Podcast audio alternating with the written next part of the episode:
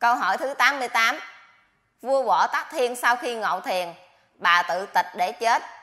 Thưa, làm sao một người bình thường, không phải tu sĩ, sống vào thời cổ đại lại có thể làm được như thế? Phải chăng bà đã mở được Phật nhãn nên có thể làm được như vậy? Phải biết, khi vua Võ Tắc Thiên sau khi ngộ thiền, Phật nhãn của bà nhìn thấy được Ban Thần Thánh Tiên quản lý bà, nên bà nhờ các vị thần thánh tiên cắt đứt dòng điện từ âm dương đang cuốn hút thân tứ đại của bà đó, nên bà mới tự chết được. Hơn nữa, vua Võ Tắc Thiên có công đức vô lượng, nhờ nhà vua làm các việc như sau.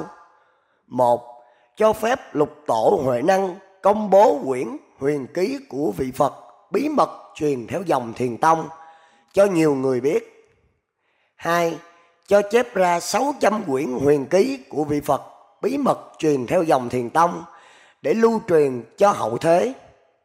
Ba, vua Võ Tắc Thiên có để lại rất nhiều bài kệ cho hậu thế.